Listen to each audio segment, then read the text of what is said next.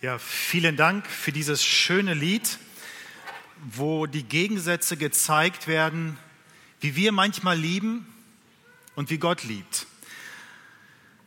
Und ich denke, wir dürfen alle sehr froh und dankbar sein, dass es diesen Unterschied gibt, wie Gott liebt und nicht wie wir Menschen manchmal lieben und unsere Liebe ist manchmal wirklich so klein und so kurz und so launenhaft.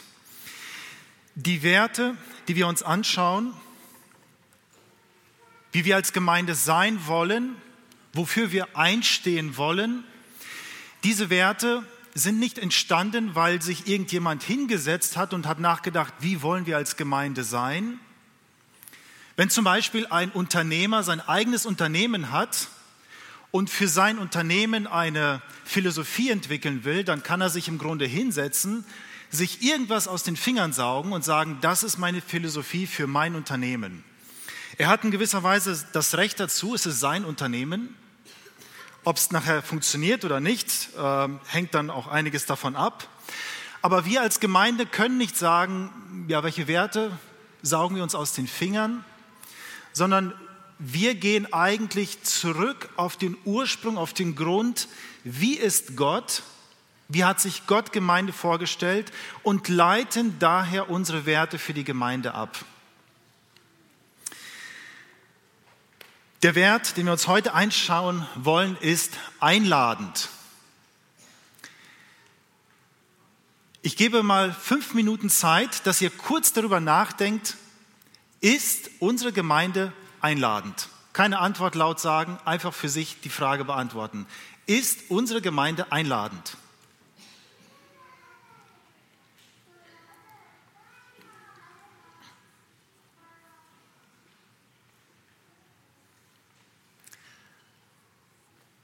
Vielleicht auch an die Gäste, die vielleicht schon ein paar Mal hier gewesen sind, wie ihr das empfindet, ich weiß es nicht.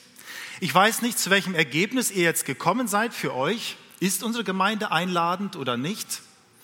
Aber ich habe mir überlegt, warum ist dieser Wert so wichtig? Warum ist dieser Wert einladend so wichtig? Warum können wir nicht als Gemeinde sagen, wir sind ein geschlossener Kreis, wir wollen keinen mehr dazu haben, wir bleiben nur unter uns? Warum ist es so wichtig, diesen Kreis zu öffnen, einladend zu sein? Was meint ihr?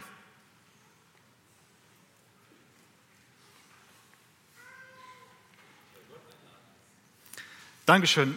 Christian hat gespickt. Er wusste schon den ersten Punkt.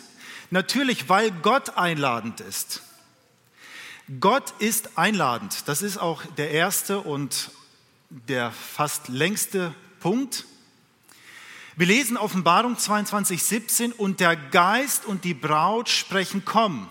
Und wer es hört, der spreche, komm. Und wen dürstet, der komme. Wer da will, der nehme das Wasser des Lebens umsonst. Die Bibel ist ein großes Einladungsbuch, wo Gott von Anbeginn Menschen einlädt. Schon auf den ersten Seiten der Bibel sehen wir, dass Gott Menschen einlädt.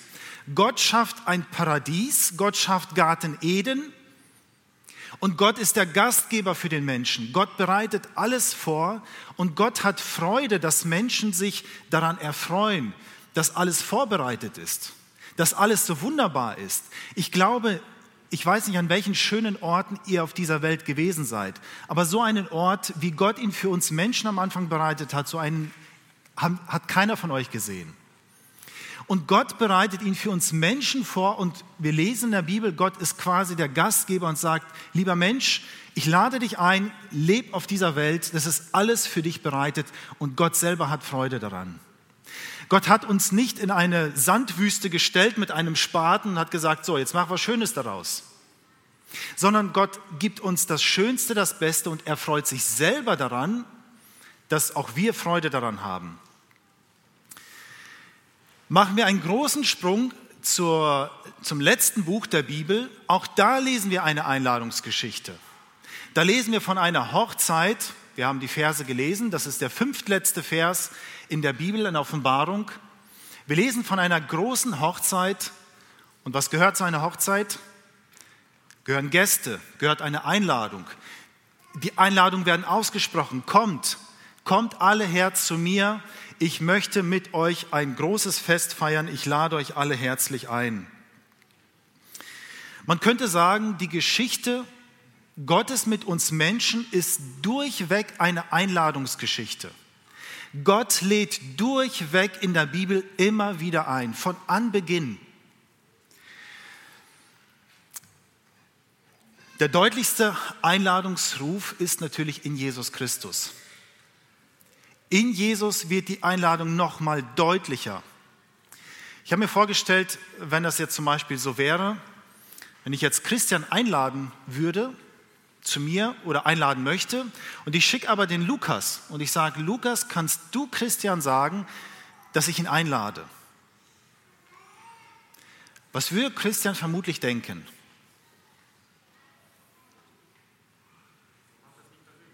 Warum lädt er mich nicht persönlich ein? Warum schickt er den Lukas? Ich könnte ja denken, Lukas ist doch ein anständiger Kerl, der ist doch glaubwürdig. Ich schicke ihn zu Christian und das wird dann schon funktionieren. Ähnlich war es in der Bibel, dass Gott Menschen geschickt hat, Propheten im Alten Testament, glaubwürdige Menschen, die eingeladen haben, durchweg eingeladen haben. Menschen haben es nicht gehört und Gott sagt, jetzt komme ich aber persönlich in Jesus Christus und ich lade alle Menschen ein und dann werden sie die Einladung annehmen. Gott lädt alle ein und in Jesus Christus lädt er nochmal deutlich ein. Kommt her, alle zu mir. Wir haben das schon ein paar Mal gehört. Was wir bei Jesus finden oder was wir auf der Einladungsliste Gottes finden für seine Einladung, ist, dass diese Einladungsliste Gottes radikal offen ist. Radikal offen.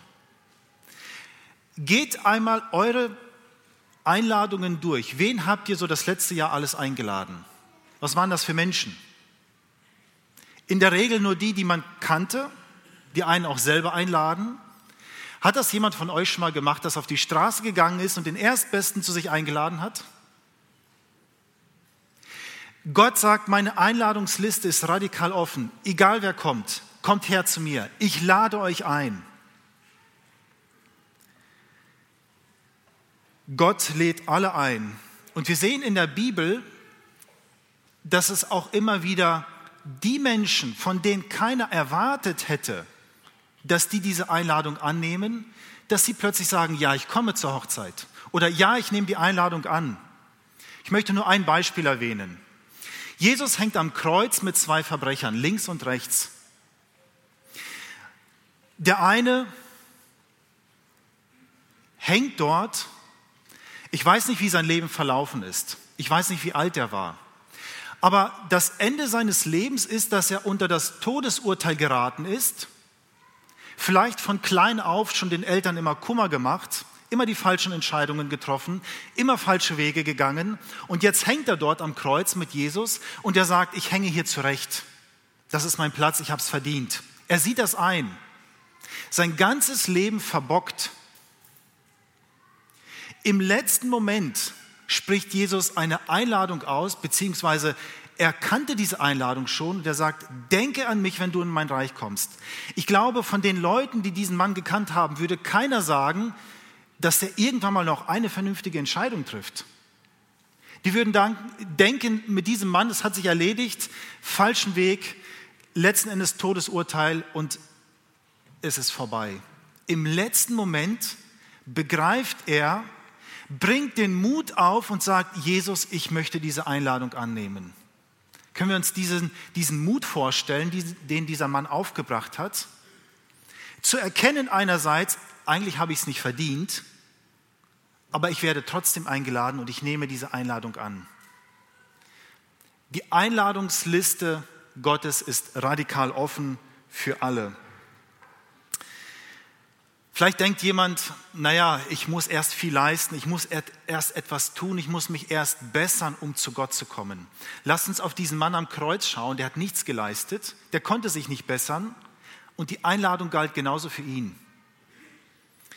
Der Tod Jesu ist zu kostbar, als dass nicht jeder Mensch, wirklich jeder Mensch diese Rettung annehmen könnte und sollte. Und deshalb durchbricht Gott auch mit dieser Einladung alle Grenzen. Alle Grenzen, die wir manchmal so aufstellen. Altersgrenzen, soziale Strukturen, reich und arm, Bildungsgrenzen. All das möchte Gott mit seiner Einladung durchbrechen. Diese Grenzen existieren nicht bei der Einladung Gottes. Wir Menschen und auch wir gläubige Menschen, wir können manchmal in ein Abgrenzungsdenken fallen. Wir sind davon auch nicht frei. Manchmal grenzen wir Gläubige uns auch ab. Bildung, Alter, soziale Strukturen, reich und arm. Das möchte Gott nicht. Und genau die Gemeinde soll der Ort sein, wo sichtbar wird, dass diese Grenzen durchbrochen und durchstoßen sind. Wir lesen im Neuen Testament, da ist nicht Sklave, da ist nicht Freier, da ist nicht Grieche, da ist nicht Jude. Alle sind eingeladen. Die Einladungsliste Gottes ist radikal offen. Wir sind ja auch nicht hier aus Sympathie zueinander in erster Linie. Wir sind ja nicht hier, weil wir die gleiche Historie, die gleiche Geschichte haben. Wir sind ja auch nicht hier, weil wir einfach Sonntagmorgens Gesellschaft brauchen. Sondern die Einladung Gottes ist der Grund, dass wir heute hier sind. Dass wir diese Einladung angenommen haben. Wir haben gelesen, wer es hört, der spreche komm. Und deswegen wollen wir als Gemeinde diesen Ruf auch aussprechen. Wir, viele von euch, haben diesen Ruf gehört, sind diesem Ruf gefolgt und jetzt liegt es an uns, diesen Ruf weiter zu sagen, komm. Ich möchte das jetzt in diesem Augenblick auch tun. Ich weiß nicht, auch am Livestream zu Hause, ich weiß nicht, ob du Jesus schon kennst. Ich weiß nicht, ob du dich auf ihn eingelassen hast. Aber vielleicht wäre jetzt die Möglichkeit zu sagen, ich probiere es aus. Ich möchte diese Einladung annehmen. Ich möchte Jesus Christus kennenlernen. Ich möchte herausfinden, ob das was ist mit Jesus. Lass dich darauf ein, probier es. Du musst dich nicht erst bessern. Du musst nicht erst Leistung aufweisen, sondern einfach wie zu einem lieben Vater kommen und sagen, hier bin ich. Jesus, ich möchte mit dir gehen. Diese Einladung wollen wir als ganze Gemeinde auch immer wieder aussprechen an alle. Komm zu Jesus. Er ruft dich. Er lädt dich ein. Wie wir im Lied auch eben gelesen haben, letzten Lied, die Arme Jesu, die sind offen. Für jeden gilt diese Einladung. Geh darauf ein.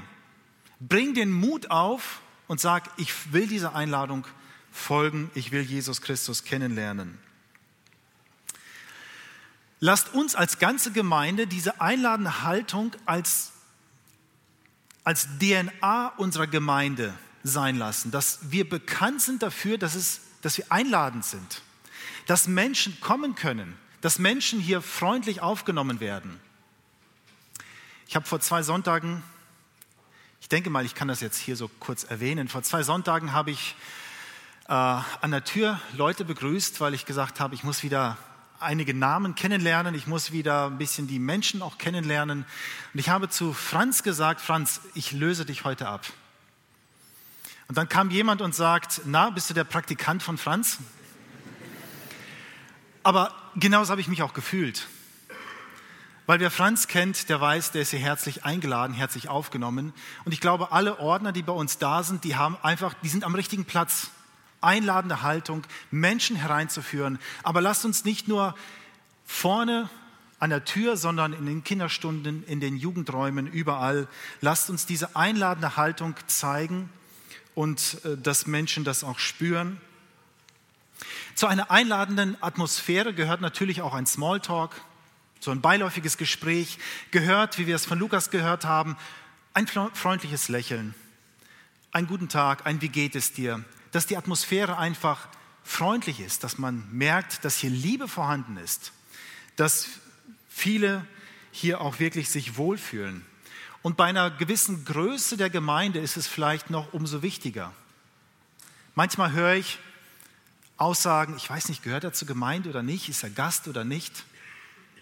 Und ich glaube, gerade für uns ist es nochmal wichtiger, dass wir den ersten Schritt auf Menschen zumachen, dass wir nicht warten, sondern dass, wenn wir es nicht wissen, dass wir hingehen, fragen. Weil Gott selber diesen ersten Schritt gemacht hat, auf uns Menschen zu. Lasst uns diese einladende Haltung wirklich in Fleisch und Blut übergehen, dass wir sie uns zu eigen machen, weil Gott selber einladend ist. Gott lädt alle Menschen ein und seine Einladungsliste ist radikal offen.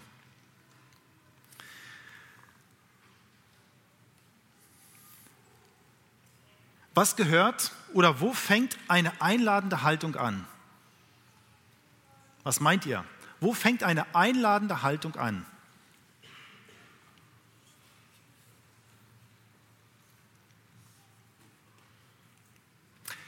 Wenn wir natürlich von Gottes Liebe sprechen, dann können wir eigentlich nicht das voneinander trennen, Liebe und Einladung. Das kann man nicht trennen.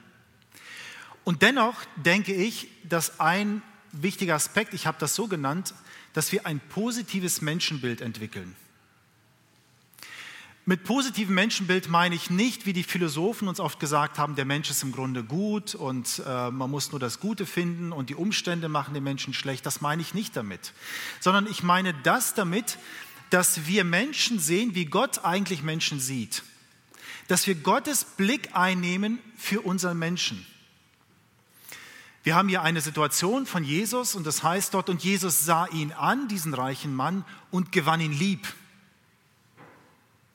Wir haben das in der Einleitung gehört, wenn wir Menschen ansehen, was sehen wir in Menschen? Sehen wir in erster Linie die Unterschiede? Sehen wir in erster Linie, wo er herkommt oder dass er gebildet ist, nicht gebildet ist? All diese Unterschiede.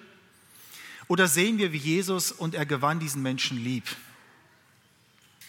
Und dann auch diese Einladung an diesen Mann und sprach zu ihm, eines fehlt dir, geh hin, verkauf alles, was du hast und gib es den Armen, so wirst du einen Schatz im Himmel haben und komm und folge mir nach.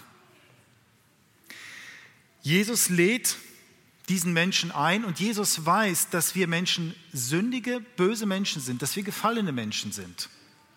Jesus sieht uns nicht besser, Jesus sieht uns auch nicht schlechter. Aber er sieht trotzdem diesen ewigen Wert des Menschen und lädt alle Menschen zu sich ein und ruft.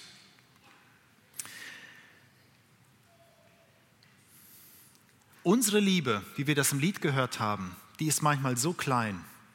Das heißt, was machen wir? Wir vertrauen nicht auf unsere Liebe, wir vertrauen nicht nur auf unsere Sympathie zum anderen gegenüber, sondern wir kommen immer wieder zum Kreuz und wir sagen, Jesus, füll mich neu mit dieser Liebe. Ich möchte lieben. Ich habe diese Liebe nicht.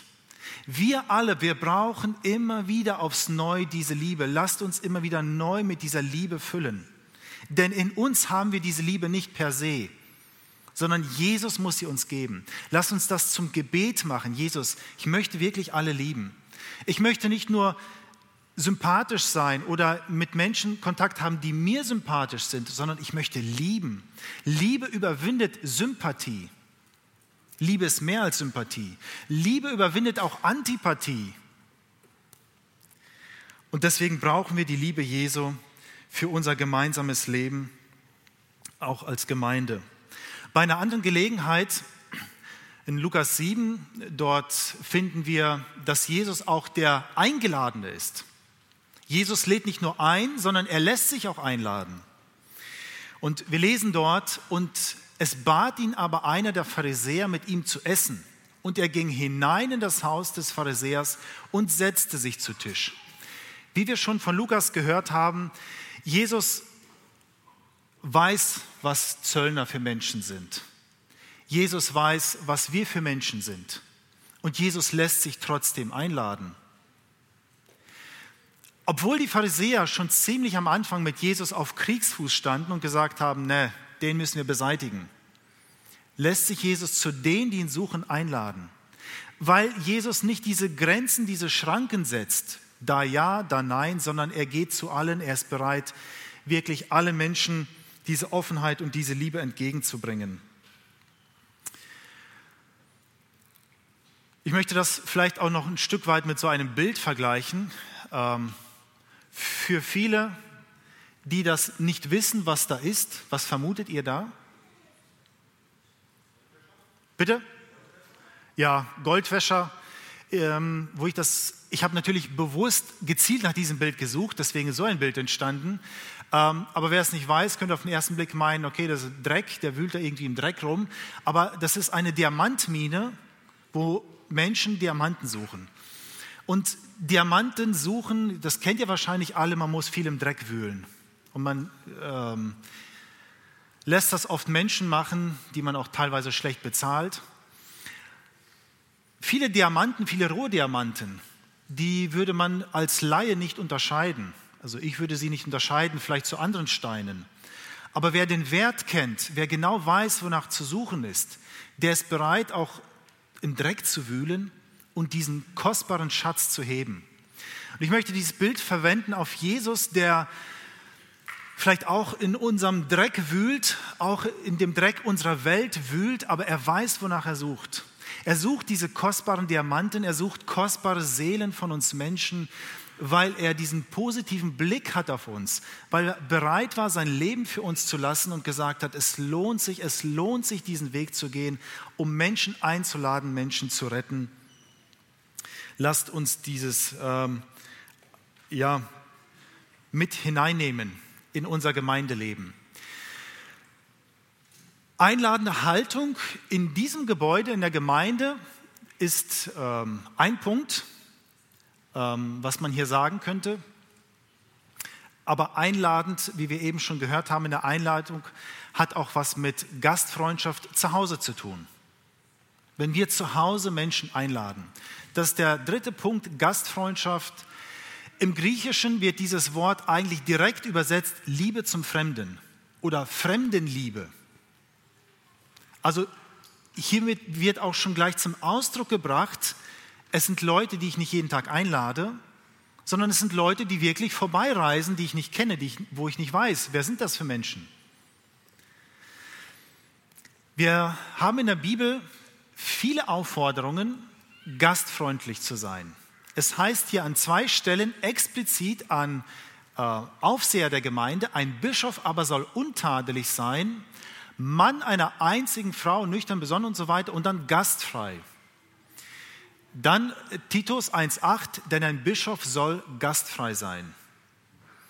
Eine ganz explizite Erwähnung, dass in der Gemeinde sozusagen auch von der Leitung der Gemeinde erwartet wird, seid gastfrei. Und dann finden wir in der Bibel auch Verse, die an alle Christen gerichtet sind, seid gastfrei untereinander ohne Murren, gastfrei zu sein, vergesset nicht, denn dadurch haben einige ohne ihr Wissen Engel beherbergt. Und der letzte Vers, nehmet euch der Nöte der Heiligen an, übt Gastfreundschaft. Einige Verse, die wirklich sagen, praktiziert die Gastfreundschaft, tut es, macht es.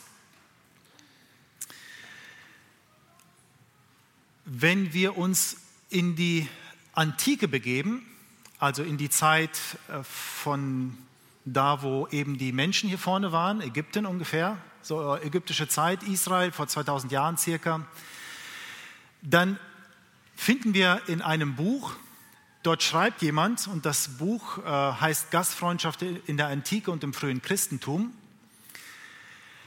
Gastfreundschaft wurde in der Antike groß geschrieben. Sie war eine der obersten Pflichten. Wer an fremde Türen klopft, fand Bett und Brot, denn jeder Bürger musste Reisende von gleichem oder ähnlichem Stand in seinem privaten Haushalt unterbringen. Sich dieser Pflicht zu verschließen, war Frevel. Die Götter der Antike bestraften Ungastlichkeit, belohnten aber jene, die ihr Haus mit anderen teilten. Ein Zitat, das zeigt, wie generell Gastfreundschaft damals gesehen wurde. Es war ein Unding damals, Menschen abzuweisen, wenn sie auf Reisen waren und ihnen nicht sozusagen sie ins Haus zu lassen.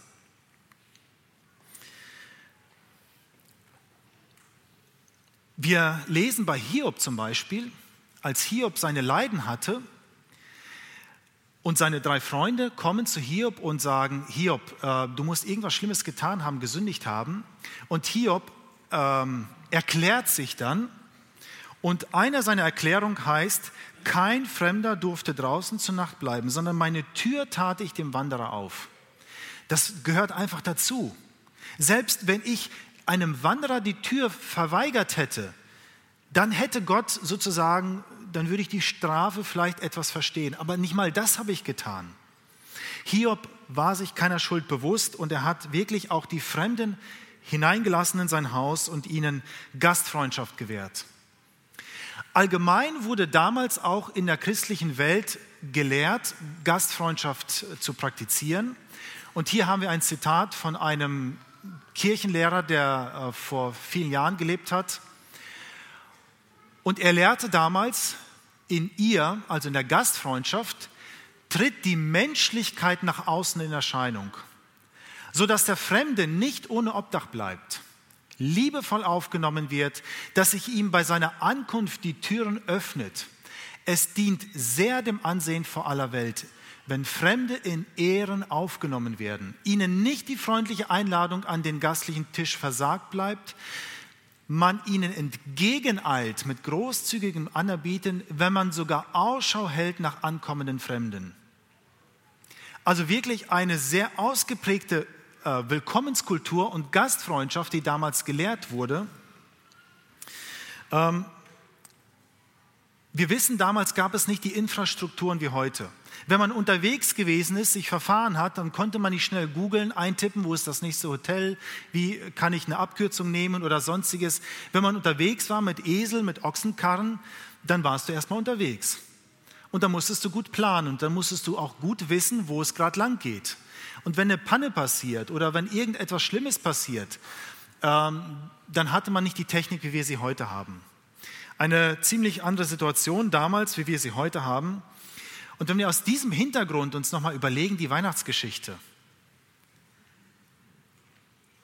Dort geht ein junges Ehepaar, sie ist schwanger und nicht mal die Gastfreundschaft, die so selbstverständlich damals eigentlich gelehrt wurde, wurde Maria und Josef gewährt. Eigentlich das Selbstverständlichste damals blieb Jesus sogar schon vor seiner Geburt verwehrt und er wurde nicht angenommen. Viele ältere Geschwister kennen noch die Gastfreundschaft vielleicht aus Mittelasien, aus, Kirgisistan, Kasachstan. Jakob ist gerade aus Kasachstan gekommen, wahrscheinlich nochmal eine ganz andere Gastfreundlichkeit und eine Bewirtung, wie wir sie kennen. Ich glaube, es ändert sich im Laufe der Zeit. Ich weiß nicht, ob ihr das wahrscheinlich auch zum Teil kennengelernt habt. Man konnte sich nicht vorher anmelden, so wir kommen jetzt zu Besuch, man ging erstmal einfach los. Wenn er zu Hause war, dann war gut. Wenn nicht, ja, zu wem können wir jetzt noch gehen? Und wenn es spät wurde, dann hat man überlegt, naja, vielleicht bleiben wir doch zur Nacht. Ja, und dann wurde ein Bettenlager errichtet und dann hat man einfach übernachtet, so wie es ging. Und man hat sich irgendwie damit arrangiert. Wir haben heute die Technik, dass wir uns anmelden können. Dann ist es oft nicht so spontan.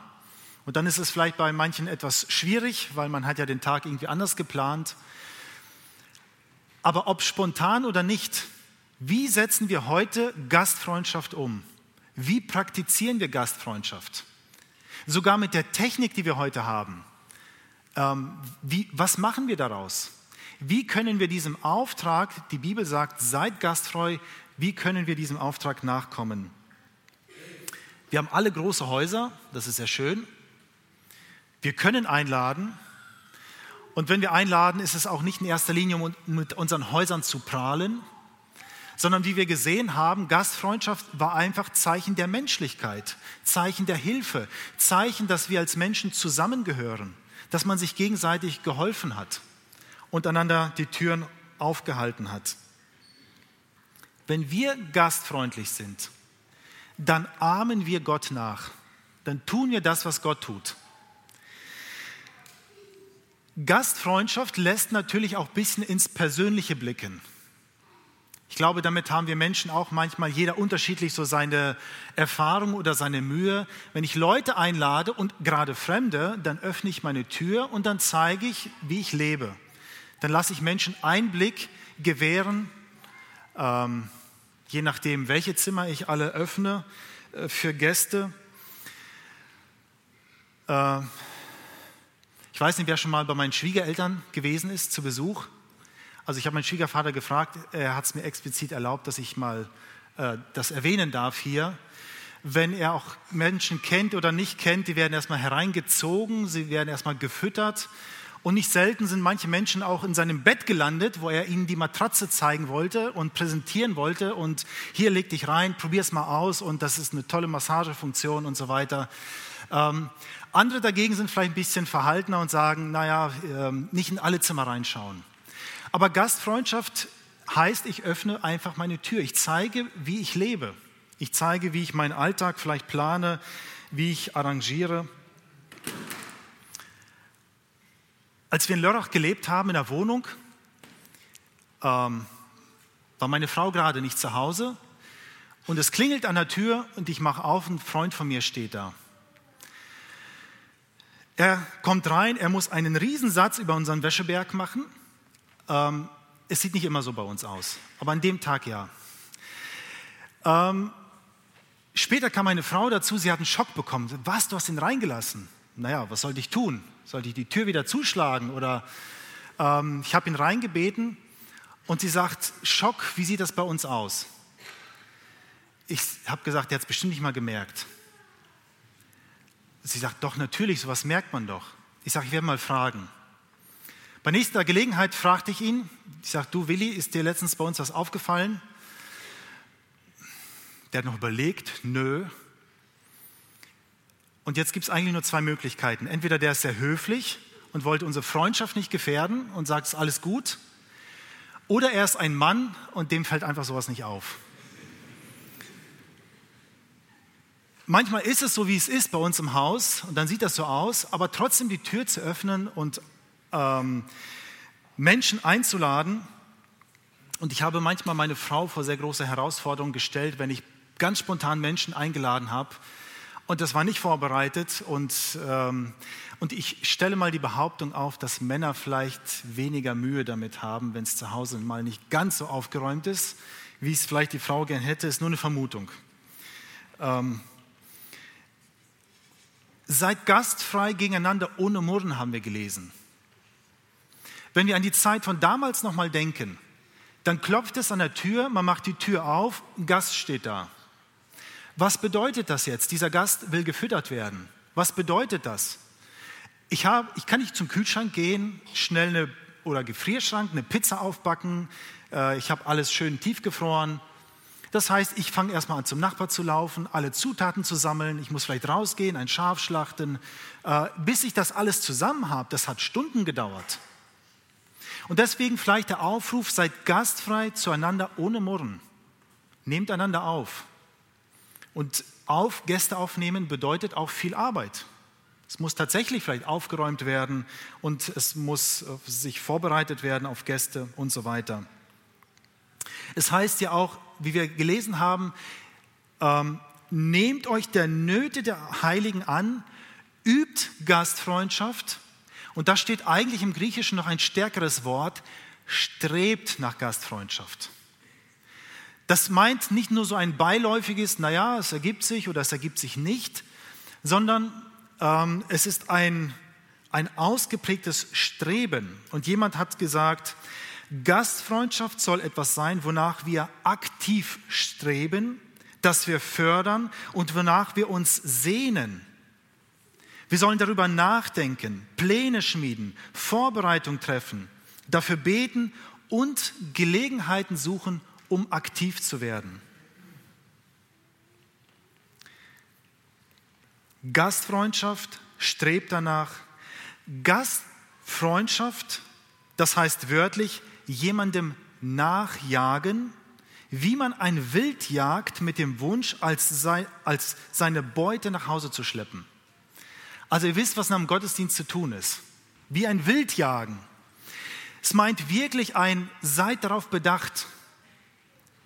Es soll ein Erkennungszeichen auch sein für Christen, dass sie sich gegenseitig besuchen, dass, wie wir es gehört haben in der Einleitung, dass das Zuhause auch eine sehr große Rolle spielt, wo sehr viel Gutes passiert, wo Menschen wirklich Ermutigung und diese Menschlichkeit finden, wie Gott sie auch möchte, dass wir sie haben. Wenn man jetzt etwas Zeit hätte, dann könnte man noch etwas auf Gastkultur bzw. Benimmregeln eingehen. Wie benimmt man sich als Gast oder wie benimmt man sich als Gastgeber? Ihr kennt vielleicht den Knigge, dort kann man vielleicht nachschauen. Aber sogar Jesus hat an einer Gelegenheit so eine Benimmregel erklärt und hat gesagt, wenn du zu einer Hochzeit eingeladen wirst, wo sollte man sich hinsetzen oder nicht hinsetzen? Setz dich nicht vorne auf die Bühne, sondern setz dich erstmal hinten hin. Das gehört sich so als Gast. Presch nicht gleich nach vorne und mein, du seist der wichtigste Gast, sondern setz dich erstmal hinten hin und dann, je nachdem, wirst du vielleicht nach vorne gerufen. Ich möchte abschließend auf zwei Aspekte noch eingehen, die mir auch persönlich sehr zu schaffen gemacht haben, als ich mich auf die Predigt vorbereitet habe. Die eine Stelle ist Matthäus 25. Es heißt dort, wenn aber der Menschensohn kommen wird in seiner Herrlichkeit und alle Engel mit ihm, dann wird er sich setzen auf den Thron seiner Herrlichkeit und alle Völker werden vor ihm versammelt werden und er wird sie voneinander scheiden, wie ein Hirte die Schafe von den Böcken scheidet und wird die Schafe zu seiner Rechten stellen und die Böcke zur Linken. Da wird dann der König sagen zu denen zu seiner Rechten, kommt her, ihr Gesegneten meines Vaters, er erbt das Reich, das euch bereitet ist von Anbeginn der Welt, denn ich bin hungrig gewesen und ihr habt mir zu essen gegeben. Ich bin durstig gewesen und ihr habt mir zu trinken gegeben. Ich bin ein Fremder gewesen und ihr habt mich aufgenommen. Ich stelle mir das vor, die ganze Welt steht vor dem Thron Gottes. Alle Völker, alle Menschen. Und dann geht es nicht darum, wer ein schönes Haus hat. Es geht auch nicht darum, wer wie oft zum Gottesdienst gegangen ist. Es geht nicht darum, wer wie viel gespendet hat. Sondern Jesus sagt, ich bin nackt gewesen, ihr habt mich angezogen. Ich bin ein Fremder gewesen, ihr habt mich aufgenommen. Darum geht es letzten Endes. Ihr habt mir die Menschlichkeit gezeigt, ihr habt das gezeigt, was ich eigentlich für euch auch gedacht habe. Und dann lesen wir sogar von den Menschen, die dann zu Jesus sagen, wo haben wir dich gesehen, nackt, wo haben wir dich als fremd gesehen? Sie wussten das nicht mal. Sie haben sich nicht Notizen gemacht. Ah ja, klar, da weiß ich noch, 3. Februar 2020, da warst du. Sie haben getan, was getan werden musste und sie haben sich das nicht gemerkt. Das war für sie selbstverständlich und natürlich. Und die anderen haben aber gesagt, wir haben dich nie gesehen. Und hier sagt Jesus, es werden gerichtet, es wird ein Gericht stattfinden. Und ich bin ein Fremder gewesen. Was habt ihr damit gemacht? Habt ihr mich aufgenommen? Ich finde, das ist ein sehr herausfordernder Text, auch für uns alle. Der zweite Text, den ich jetzt abschließend auch erwähnen möchte, ist Lukas 14, Vers 12. Er sprach aber auch zu dem, der ihn eingeladen hatte. Wenn du ein Mittags- oder Abendmahl machst, so lade weder deine Freunde, noch deine Brüder, noch deine Verwandten, noch reichen Nachbarn ein, damit sie dich nicht etwa wieder einladen und dir vergolten wird, sondern wenn du ein Mahl machst, so lade Arme, Verkrüppelte, Lahme und Blinde ein. Dann wirst du selig sein, denn sie haben nichts, um es dir zu vergelten. Es wird dir aber vergolten werden bei der Verstehung der Gerechten. Dieser Text, der hat mich auch sehr herausgefordert. Der hat mich gepackt. Ich habe sowas noch nie gemacht. Ich bin noch nie gegangen und habe Arme und Verkrippelte und Lahme zu mir eingeladen. Vielleicht ist das jetzt ein guter Zeitpunkt, wo wir als ganze Gemeinde einen Entschluss fassen können und sagen, lasst uns das doch mal ins Auge fassen. Lasst uns doch suchen, wie wir das umsetzen können. Wenn wir uns gegenseitig besuchen, ist super. Aber lasst uns doch mal Menschen einladen, wo wir genau wissen, der wird mich nicht mehr einladen, der hat einfach die Möglichkeit nicht. Vielleicht liegt es daran, dass wir auch insgesamt vielleicht weniger Menschen allgemein in der Gesellschaft sehen, solche Menschen. Aber ich bin überzeugt, dass wenn wir die Augen offen halten, wir solche Menschen finden werden. Und vielleicht ist das auch ein guter Zeitpunkt, dass wir uns wirklich das zur Aufgabe machen, Menschen dieser Art einzuladen und um ihnen einfach das zu zeigen, was Gott uns gezeigt hat, die Güte und die Freundlichkeit Gottes. Und der allerletzte Vers, ja, den habe ich jetzt nicht hier drauf auf der Folie, aber wir hatten ihn schon mal gelesen. Gastfrei zu sein, vergesset nicht. Was ist dadurch nämlich passiert? Denn dadurch haben einige ohne ihr Wissen Engel beherbergt. Die Frage, kann das heute passieren? Auch uns passieren? Was meint ihr?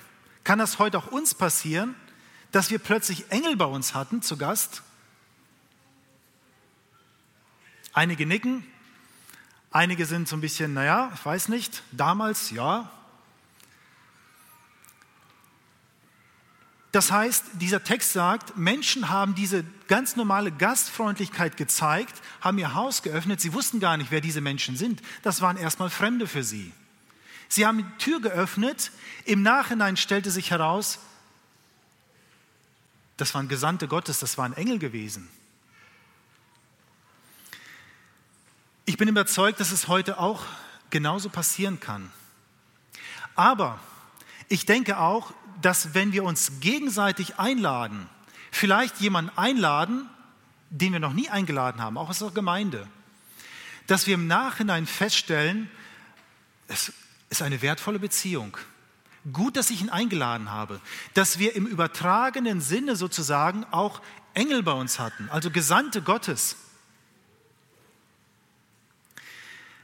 Lasst uns heute die Augen schließen, blind auf jemanden tippen und sagen, ich lade dich ein. Fasst euch ein Herz. Es braucht Mut, aber es lohnt sich. Es lohnt sich und ich glaube, ihr werdet so ein oder andere Beziehung feststellen, dass das tatsächlich Engel sind, dass es eine wertvolle Beziehung daraus entsteht und ich glaube, dass das der ganzen Atmosphäre der Gemeinde sehr gut tun wird, wenn wir das praktizieren werden. Gott segne im Nachdenken über dieses Thema auch weiterhin und das folgende Lied, das jetzt auch kommt, ist im Grunde auch wieder ein Zuruf an uns alle, wo Jesus sagt, kommet her zu mir, alle, die ihr mühselig und beladen seid, ich will euch erquicken. Vielen Dank für das Lied.